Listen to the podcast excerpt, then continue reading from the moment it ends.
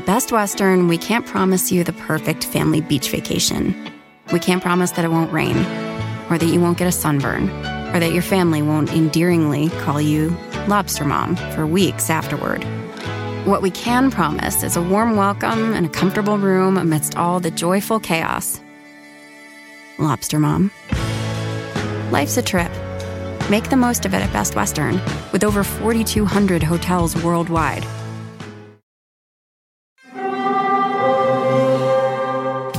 Hear that? It's the call of the Crave. And when the Crave calls, you know what to do. Try the $5 Bacon Bundle, because the only thing better than a White Castle slider is a White Castle slider topped with crispy hickory smoked bacon. So pick any two of either the Bacon Cheese Slider, 1921 Bacon Cheese Slider, or Chicken Bacon Ranch Slider. And also get a small fry for just $5 with the $5 Bacon Bundle. White Castle. Follow your crave.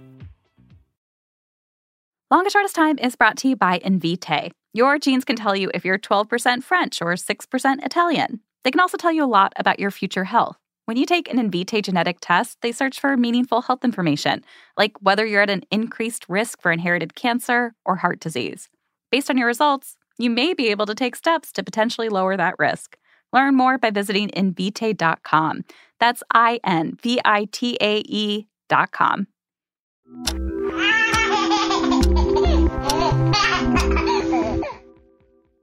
Hey, everybody, a couple quick things before we get started. First off, welcome to all of our new listeners who found us through This American Life. This week and next week, we're rebroadcasting a couple of our most popular episodes ever. It's kind of a two parter, so you should tune into both. Then on April 13th, we're coming back with a whole season of new episodes. Lots of great stuff coming.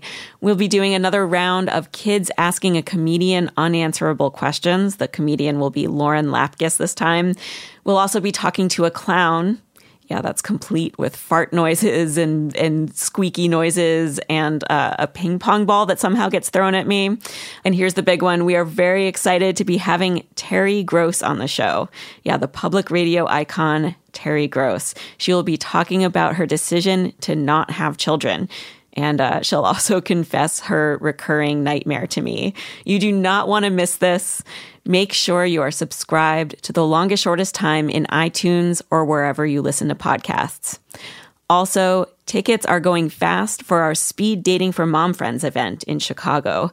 Steve and Kate's camp is going to be giving away three free days of camp to everyone who comes. This is happening April 9th at the Grafton in Lincoln Square. Get your tickets now at longestshortesttime.com under events. Okay, on with the episode. Trystan was 27. He'd been single for four years. He was living in Los Angeles, heading to brunch at his friend's house, and he spotted this guy crossing the street. He had like kind of pink hair and a nose ring, and he had like these tall boots and like tight pants and a little black bandana. And I don't know, he just took my breath away. This pink haired guy, it was pretty clear he was going to the same party as Trystan. They started talking. His name was John. I was so, you know, I could, I could like barely talk to him. He was so beautiful. I really tried. I was like giving him all I had, you know, flirting wise. Um, and I was getting nothing back, like nothing. And I was like, what, what am I doing wrong, you know? And at one point I went up to go, went to the bathroom to wash my hands. And I looked in the mirror and I realized that I actually had a piece of spinach covering up one of my teeth. like the biggest cliche. oh my God. He thought I had like a dead tooth. You know what I mean? And you know when someone's when something's going on with someone's teeth, it's really hard to like listen or pay attention to them. so in retrospect, he said, "Oh yeah, I thought you were super cute," but I was like, "Too bad about his tooth." Oh. Trystan was not thrown by John's disinterest.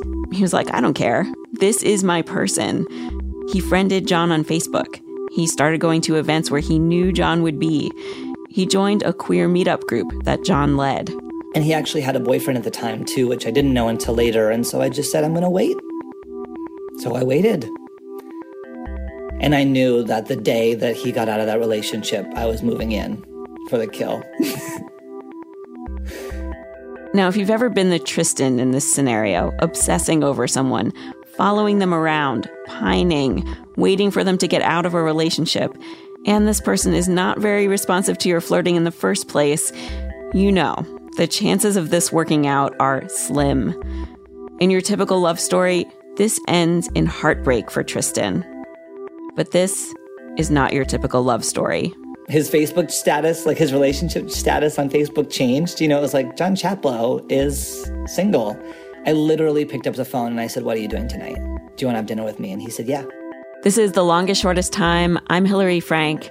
Today, we've got the story of two guys who are faced with the possibility of becoming dads overnight at the least likely time in their lives.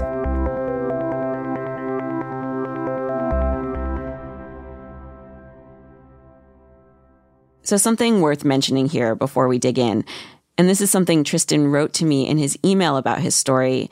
Trystan is transgender. He was born a girl and lived as a girl until he was about 20. That's when he changed his name and asked his friends to refer to him as he. At that point, Trystan also wanted to transition physically, you know, to get hormonal treatments. But he was working as a Broadway singer, so he worried about it. Because um, your voice changes a lot. You know, it's like it's like double puberty, you know? Trystan decided to enroll in a performing arts conservatory, so he'd have teachers who could help him learn how to work with his new voice yeah, so I went into this conservatory looking like a lesbian, quite frankly, because I had short hair, you know, um, and I was really boyish. And then I literally came out with a goatee and looking totally like any other 20 year old guy. Trystan's only ever gotten hormones, not surgery. So his body is female. These are his words. But to the outside world, he presents as male. We'll come back to this. For now, you just need to know that John, the pink haired guy, was not at all aware that Trystan was into him, despite Trystan having been a little stalkery. But after that first dinner, when John's Facebook status had switched to single, John started to like Trystan back too. So you started dating and like what what did you guys do for fun? Oh man, you know, like 25 year old gay boy things. We like, we went to shows, you know, you know, we would do a weekend in Vegas and stay out all night dancing and driving to see our friends in San Diego, going to the beach, making out in the sand. It was magical. Trystan and John lived like this for a year. Labor Day weekend 2011, they were partying up a storm in Vegas. The next Friday, John's phone rang we got a phone call um, saying that his sister's kids were going to be taken away from her, that um, the situation in their house had gotten so bad for the kids that social services was going to step in and the kids were going to end up in foster care. Um, and we were led to believe that, you know, his sister would not be able to successfully jump through the hoops that she would need to to get the kids back. And how old were the kids at the time? One and three.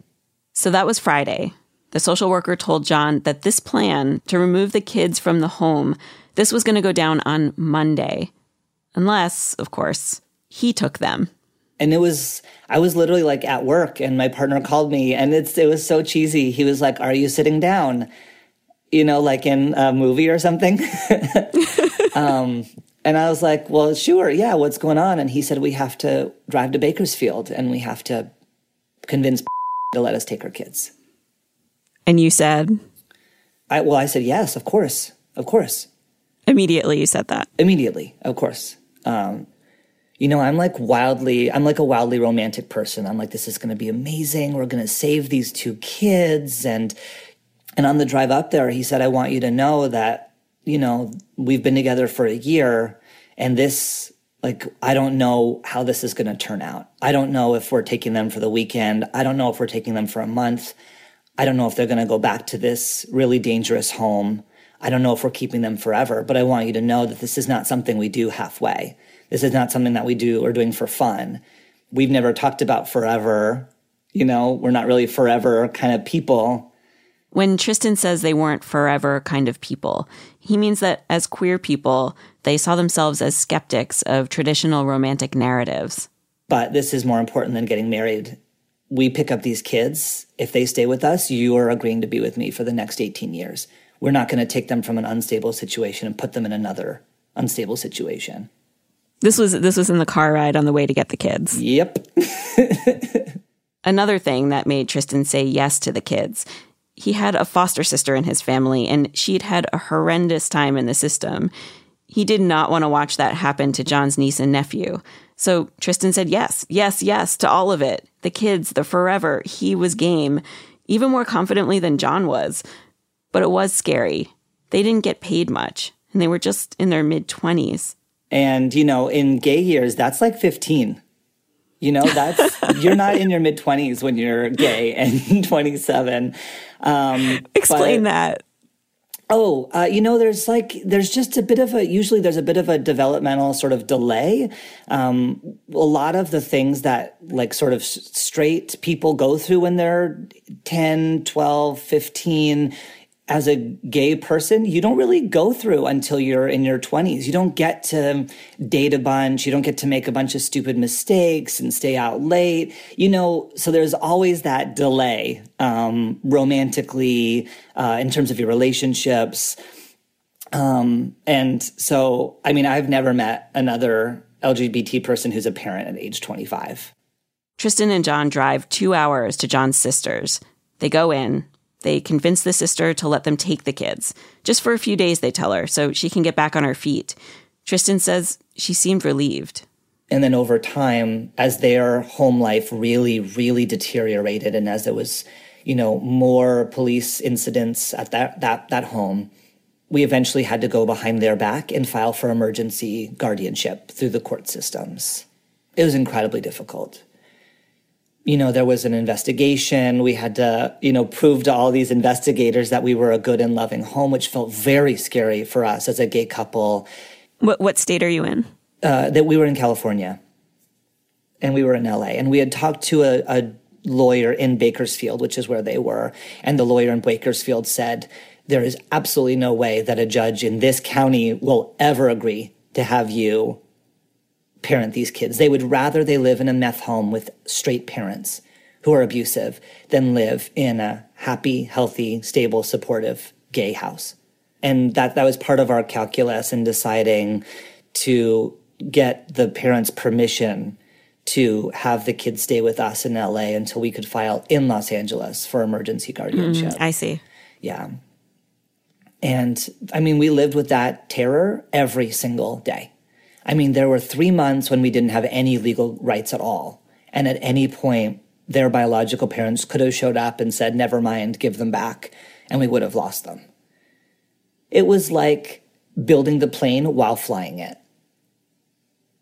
It's like we're trying to parent these deeply traumatized kids while also defending our right to parent them at the same time. It was harrowing. It was harrowing. Riley was three at the time, um, and he was completely nonverbal. So he didn't even have the ability to say no to anything.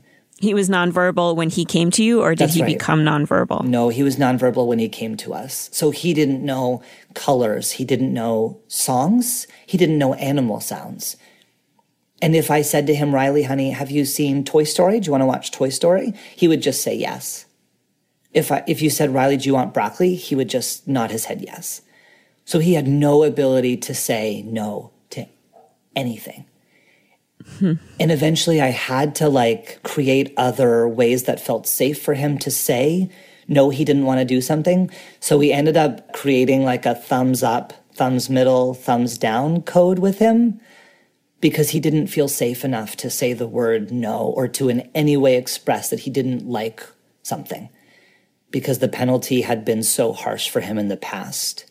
If he had tried to say, no, I don't want to do that, or no, I don't want to go there. Um, and so, did you did you have to get Riley into school?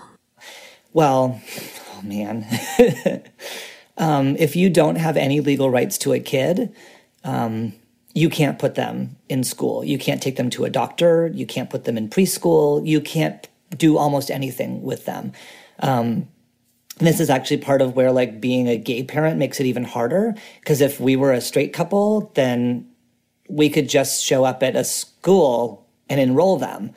And no one would ever say, well, prove that this kid is your kid. But because we're gay parents, you automatically know, like, oh, these are not your biological kids. show us the paperwork. Um, so I had to take a leave of absence from work and stay home with them. Um, and then we found a very good friend of ours who'd actually been a nanny uh, who was between jobs. And so we were able to pay her to be their nanny while we went through this legal process. Trystan says the court battle was incredibly difficult. He says he had some sympathy for John's sister. She was 15 when she had her first child, 18 when she had her second.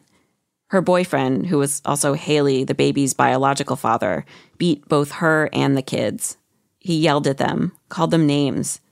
At the same time, John's sister had the opportunity to leave her abusive home, and she never did. And Trystan says she was neglectful, didn't change the baby's diaper, didn't show up for some of the court dates. The sister's boyfriend wound up going to prison for burglary and car theft, and after a few months in court, Trystan and John won emergency guardianship of the kids, which meant they could take the kids to the doctor. They could enroll Haley in daycare and Riley in preschool. He, he's seven now? Yeah, he's seven. Does he communicate like an average seven year old now? Oh, yes. Some would say mm-hmm. too much. how did how did he transition to that? Yeah, I mean, it was it was a, a long slog. It was a long slog. Um, so it was about a year of he would sit with his cars. We got him cars, and he would spend hours lining the cars up into these perfect rows on the floor. Just car after car after car after car. And then if they got knocked over, you know, you have to remember we also had, you know, Haley, who was one, who was like learning how to walk, you know, and like pound around and mess things up. So, and then he would just have a he would have like hours long meltdowns where he would just sit and cry. And so we would just hold him. You know, we would just attend to him and we would just hold him and we would be, you know, I have a friend who's a parenting coach and, and she would say, you just have to be present with him through his disappointment or through his pain. Um, and so that's what I did. That's what we we. How did you did. present it to them? Did you did you or I guess Haley was too young, but how did you present it to Riley? Did you say like you're with us now? Well, no, you know, we didn't want to promise. We didn't know if it was for today. We didn't know if it was for the week. We didn't know if it was forever. I mean, and that was incredibly difficult too, because you so much want to say, buddy, you're safe now. And quite frankly, I didn't know if he was. I couldn't promise him that we were his parents. I could only promise that he's safe now. He's safe for today. But I would just, you know, I would just hold him and say, I know, sweetheart, and, and you're safe right now. And as he started to be able to talk, you know, as we went from squirming away after one page of a book, and it was like, okay, so Dr. Seuss isn't going to work. That's too advanced for him. We would go back to the like baby books with the like uh, fur on them, you know, where it's like pet the yeah. sheep, furry sheep can you say furry sheep? So, like, way back to baby books, like you would with a one year old. And so they did it together, you know, him and his sister, where it was like, let's pretend to be a sheep. And I could like imagine it must have been so, um, like, exciting when, when he was finally coming around oh, and man. starting to exhibit some more normal behaviors. It, oh my God. Actually, so I remember that first time that we saw that light. And my foster sister actually also lives in LA. She has a son who's very close in age to Riley, and he had a birthday party at Chuck E. Cheese. And it was a couple months after the kids came to live with us.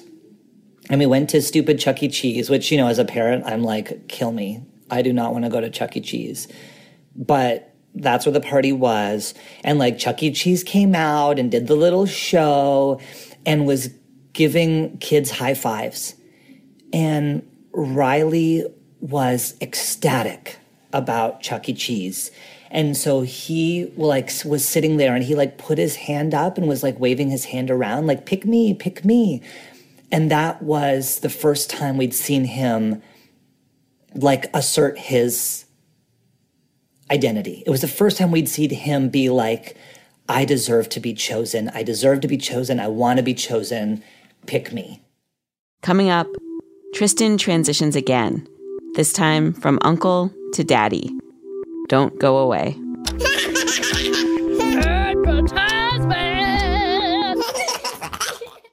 Longest Shortest Time is brought to you by teencounseling.com.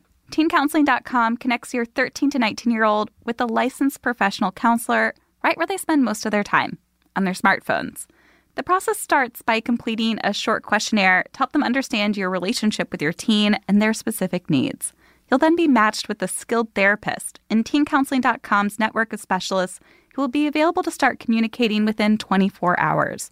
You'll have the opportunity to review their credentials and directly communicate with the counselor to make sure it's a good fit. Then, once you approve, the counselor and your teen will begin communicating directly. Teen counseling is committed to facilitating great therapeutic matches, so it's easy and free to change counselors if needed. It's also more affordable than traditional counseling, and financial aid's available.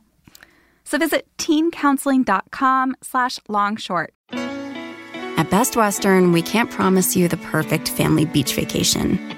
We can't promise that it won't rain, or that you won't get a sunburn, or that your family won't endearingly call you Lobster Mom for weeks afterward. What we can promise is a warm welcome and a comfortable room amidst all the joyful chaos. Lobster Mom. Life's a trip. Make the most of it at Best Western, with over 4,200 hotels worldwide. Spectrum One is a big deal. You get Spectrum Internet with the most reliable internet speeds, free advanced Wi Fi for enhanced security and privacy, and a free Spectrum Mobile Unlimited line with nationwide 5G included, all while saving big. For the big speed, big reliability, and big savings you want, get Spectrum One. Just $49.99 a month for 12 months. Visit spectrum.com slash big deal for full details. Offer subject to change, valid for qualified residential customers only, service not available in all areas. Restrictions apply and help your teen take charge of their mental health with help from an experienced professional. Listeners to The Longest Shortest Time can get 10% off their first month at teencounseling.com slash longshort.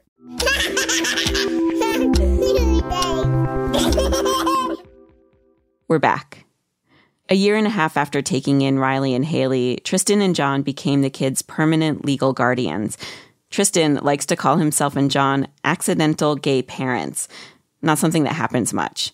You know, usually when a gay couple decides to start a family, they have to answer a huge question How? Figuring out the how takes time and research and money and often medical procedures. For Trystan and John, the how was answered after a single phone call. But it is not lost on Trystan that their becoming parents was at the expense of John's sister becoming not a parent.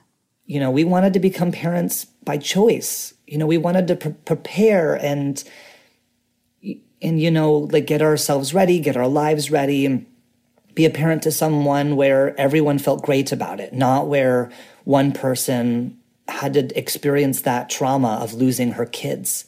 We don't take that lightly. John's sister vacillated. Sometimes she said the kids should live with him and Trystan. Sometimes she wanted them back. It was hard on everybody. In the end, John's sister agreed to let him and Trystan begin the adoption process. In the meantime, Trystan and John have gotten married. On their wedding day, Trystan, John, Riley, and Haley all wore white outfits with sparkly silver sneakers. And um, now, do the kids call you dad? Yeah. Technically, I'm daddy and John is dada. They called us uncles for a long time. Um, and and that was really tough. You know i really had to learn throughout this process that what was important to me matters so little when it comes to parenting. Um, that it really should be what's what's important to them and for me to not put like i wanted to be a dad so bad. I've always wanted to be a dad. And i feel like we fought so hard for these kids to be our kids I mean, all of our savings we lost in the process, you know, all those hours of sleep, you know, a lot of the intimacy that we were able to experience pre kids, you know, really took a backseat for a long time. Um, so I kind of felt like, you know, come on, kids, like I've earned this. You know, I've earned the right to be called dad, but it wouldn't have been right to force that on them. You know, we really had to let them sort of come to it on their own and have it naturally be an evolution. And so we were un- uncle uncle daddy. That was the, what they called us for a long time. Um, and that was really sad for me. You know, I just wanted to be, I just wanted to be dad. Do you remember um, the thing that made you really feel like a dad, like a real dad? Oh, yeah. I was playing with Haley. She must have been, I don't know, it was just a couple months in. And we were playing, and I was holding, I picked her up, and she threw up all over me. I mean, like disgusting projectile. Oh my God. And when I picked her up, I smushed her diaper, and then her disgusting baby poop was like all over my shirt, all over her. And like, I like literally, like, I didn't even have, I didn't even think to be grossed out. I literally was like, well, now there's like vomit and poop all over us. I like stripped us all down, hopped into the shower with her, cleaned her off. And like, as I was cleaning her off, I was like, oh, I'm a I'm a dad. And so like I have, a very very very clear memory of us being in the shower and her like, you know, giggling and me laughing too, you know, cuz it's so gross mm-hmm. that it cycles back around from being gross to being funny. I don't know, it was just like this wonderful disgusting funny moment. Um, and when I realized that all of those parental instincts had kicked in, and also, right after that, I had a moment of real rage because I remembered, you know, I was a political organizer working on gay issues for a long time. And I remembered all of those people that I'd talked to on their doorsteps who didn't think that gay people should or could be parents. And I had that moment where I just was so, I was so angry because here I am cleaning up pee and poop and puke. You know, Riley got croup and I had to take him to the hospital and I thought he was going to die. And I held his hand in the hospital, you know, and like they would have night terrors and they would just wake up screaming because they'd been abused so badly. I had just, I'd fought tooth and nail. I'd given up almost everything in my life to be able to be a dad to these kids who really, really needed someone to step up and stand up for them, you know? And here there are all of these people out in the world who think that I shouldn't be able to do that and that I can't do it and that we're not a real family. How dare they? And especially me being trans, it's like there are so many people in the world who don't think that I should exist. And I feel so proud of what we've done and what we've created and this incredible family that we've built. It sounds like you haven't had a moment of of being like, oh, what did I commit myself to? Is that right? Oh, I like don't at all want to make it sound like I've been like a steadfast believer in my own parenting abilities at all. I would say about two weeks in, I had a really bad day with the kids where I ended up yelling. And that night, I was just like, I don't think that I can do this. I'm not good at parenting. I thought I'd be a good parent. I'm not good. Like, is it too late to send them back? And John was like, Yes, asshole, it's too late. I told you how hard this was going to be. You said that you were, you could do it. We are going to do this. So, oh, there are still times when I look back on my day and I'm so embarrassed at what a terrible parent I was. I don't know why I thought I could do this uh, no, I don't ever want to make it sound like I didn't doubt it. Um, you had foster kids uh, growing up in your family. Um, how, how did that play into your ideas of what being a parent meant? My mom is just, she's not uh, a person who's particularly driven by emotions. Um, she's very matter of fact. And she was very matter of fact about parenting and being a mother as well. You know, she said she didn't feel any more of a connection to us because she gave birth to us than she would have if she'd bought us at the store. Um, so I was really raised to believe that biology does not make a family. Um, and I think that's a real privilege. And having this sort of constellation of other kids in my life that my parents took care of and supported in a variety of ways. It just, I think, set me up to be ready um, for when kids needed me. So you said in your email that um, you've recently become interested in having children biologically. Mm-hmm. Now, uh, I guess there's a lot of stuff to unpack there. At first, um, is are you capable of that physically? Yeah, I mean, if I went off of testosterone within three to six months, my body would become able to to carry a baby. And I started to think, you know, what would that be like? And maybe that's something that I want to do. And as part of that process, I don't ever feel like I've wanted to negate or erase the fact that I was born female. I am trans, um, sort of on the spectrum of dysphoria or discomfort with your body. Um, I'm on the like least uncomfortable side of that spectrum. So I've always felt really comfortable uh, in you know having a female body. That's never bothered me at all. Um, so to me, I'm like I am a man. I have a female body, um, and you know I'm able to have a baby and to create life. You know, maybe that would be an experience that I would really love. Um, and you know, I look at John too, and it's like I want to know what his baby would look like, what it would look like, what what she would be like that we make together. I wonder if you imagine like what that would actually be like, how it would play out, like the complications of of what it would be like to be um, presenting as a man with a pregnant body. Yeah, I mean, first and foremost, I don't believe that I would encounter any situations that would compromise my safety. Um, that's the would be my primary concern. Other than that, like I don't really care. You know what I mean? Like if I'm out in public and people are like, "Does that dude have a tumor?" Like, why is he skinny but super fat in the tummy? Like, is that a pregnant man? You know, I just don't. I don't care. And I spent years deeply invested in other people. You know, if someone, oh man, like before I transitioned, if I would go out to the store and someone would call me ma'am, I mean, that would, it would just devastate me. It would devastate me. Sometimes I'd have to go home. Like I couldn't even have a rest of the day. You know, I spent so much time in that place and I just am, I'm just not going to go back there. You know, what other people, it's like RuPaul says, what other people think of me is none of my business.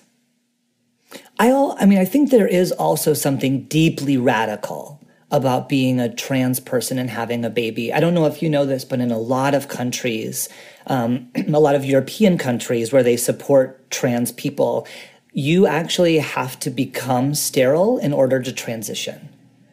Um, it's it's actually like a bar that you have to it's a hurdle you have to jump over in order to prove to the government that you're really trans. So it is a deeply revolutionary act to say, I'm going to enter into the world of parenthood in this way. Have you taken any steps to uh, to to start uh, having a child biologically? No, um, John feels deeply conflicted um, about it. So we're still in the process of talking it through and really figuring out is this something we want to do? What's our timing for it? All of that. Um, yeah, he's not sure if it's something that he wants to do. So we're still we're still having conversations, I guess. And where are you at with um, the kids, with Haley and Riley? What's everyone up to, and how's the family doing? Yeah. Um, I mean, July 6th, we have our adoption hearing. Um, so we're in the absolute final stages, which is really, really wonderful. That's going to be so good. Um, you know, Riley, uh, all, certainly all of the emotional issues that he had are almost completely gone. Um, he's just like a regular seven year old. You know, he has some struggles that we're not sure how much is biological, how much is because he had a rough start. Um, but, you know, we're able to support him to get those needs met. Um, Haley is, you know, she's the light of my life. You know, some girl on the playground was like, Oh, is your mom dead? Is that why you have two dads? And Haley was like, No, I have two dads because I'm special. Trystan and John had their adoption hearing last summer. Tune in next week to hear audio from that, plus John's perspective on the story. And coming up in our next season, we've got a follow up with these guys on the next chapter in their lives. It is just as touching as the first two episodes, so make sure you're subscribed to The Longest Shortest Time. There are not enough stories about non traditional families out in the world or safe places to talk about them in a complicated way. So please use our website as a place to talk about your non traditional family. Go to longestshortesttime.com and leave your comment on this episode. That's episode 60. This podcast is produced by me, Hillary Frank, and Abigail Keel. We are edited by Peter Clowney. Our engineers are Pete Karam and the Reverend John Delore. Our theme music is by the Batteries Duo. We get editorial support from Anne Marie Baldonado and Antonia Akitunde. This episode was produced in partnership with WNYC. I had production support over there from Joanna Solotaroff and Bill Moss. Special thanks to John Sepulvedo, who recorded Trystan's side of the conversation. You know, Trystan from today's episode was a regular old listener to our show, just like you. We found his story because he sent it to us through our website. If you want to be like Trystan and tell your story on the show, just pitch us. You can talk about your parents, you can talk about your kids. Most of all, we want to hear something that you think we've never heard before. So go to longestshortesttime.com and submit your story.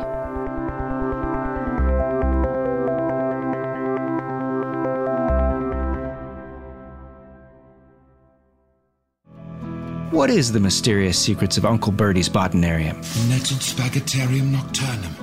The night spaghetti. Looks like spaghetti. Yes, but specifically when you eat it at night. Why, none other than the biggest, boldest Howl original show yet. I've seen a crab with seven legs. Starring Jermaine Clement in a truly original fantasy adventure. Oh, what's that awful smell, Solinter? That's the sea air, sir. Ooh. Experience the mysterious secrets of Uncle Bertie's Botanarium today, only on Howl. Stand up. You sing your wolf? Yeah.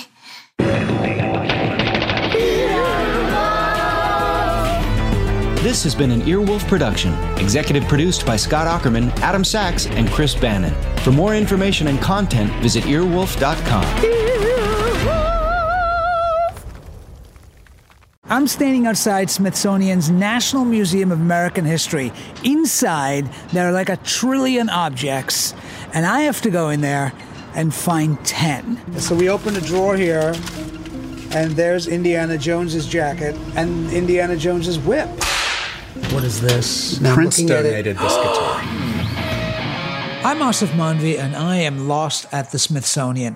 Where do I begin?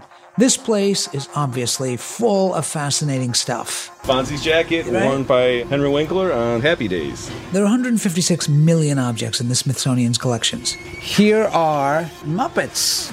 These aren't just objects. They're pieces of America's self identity. I'm looking at a, a robe with the name Muhammad Ali. Only 10 episodes, only 10 objects. That's pretty amazing. Lost of the Smithsonian is out now. Subscribe now in Stitcher, Apple Podcasts, Spotify, or wherever you listen. At Best Western, we can't promise you the perfect family beach vacation. We can't promise that it won't rain or that you won't get a sunburn or that your family won't endearingly call you Lobster Mom for weeks afterward. What we can promise is a warm welcome and a comfortable room amidst all the joyful chaos. Lobster Mom. Life's a trip. Make the most of it at Best Western, with over 4,200 hotels worldwide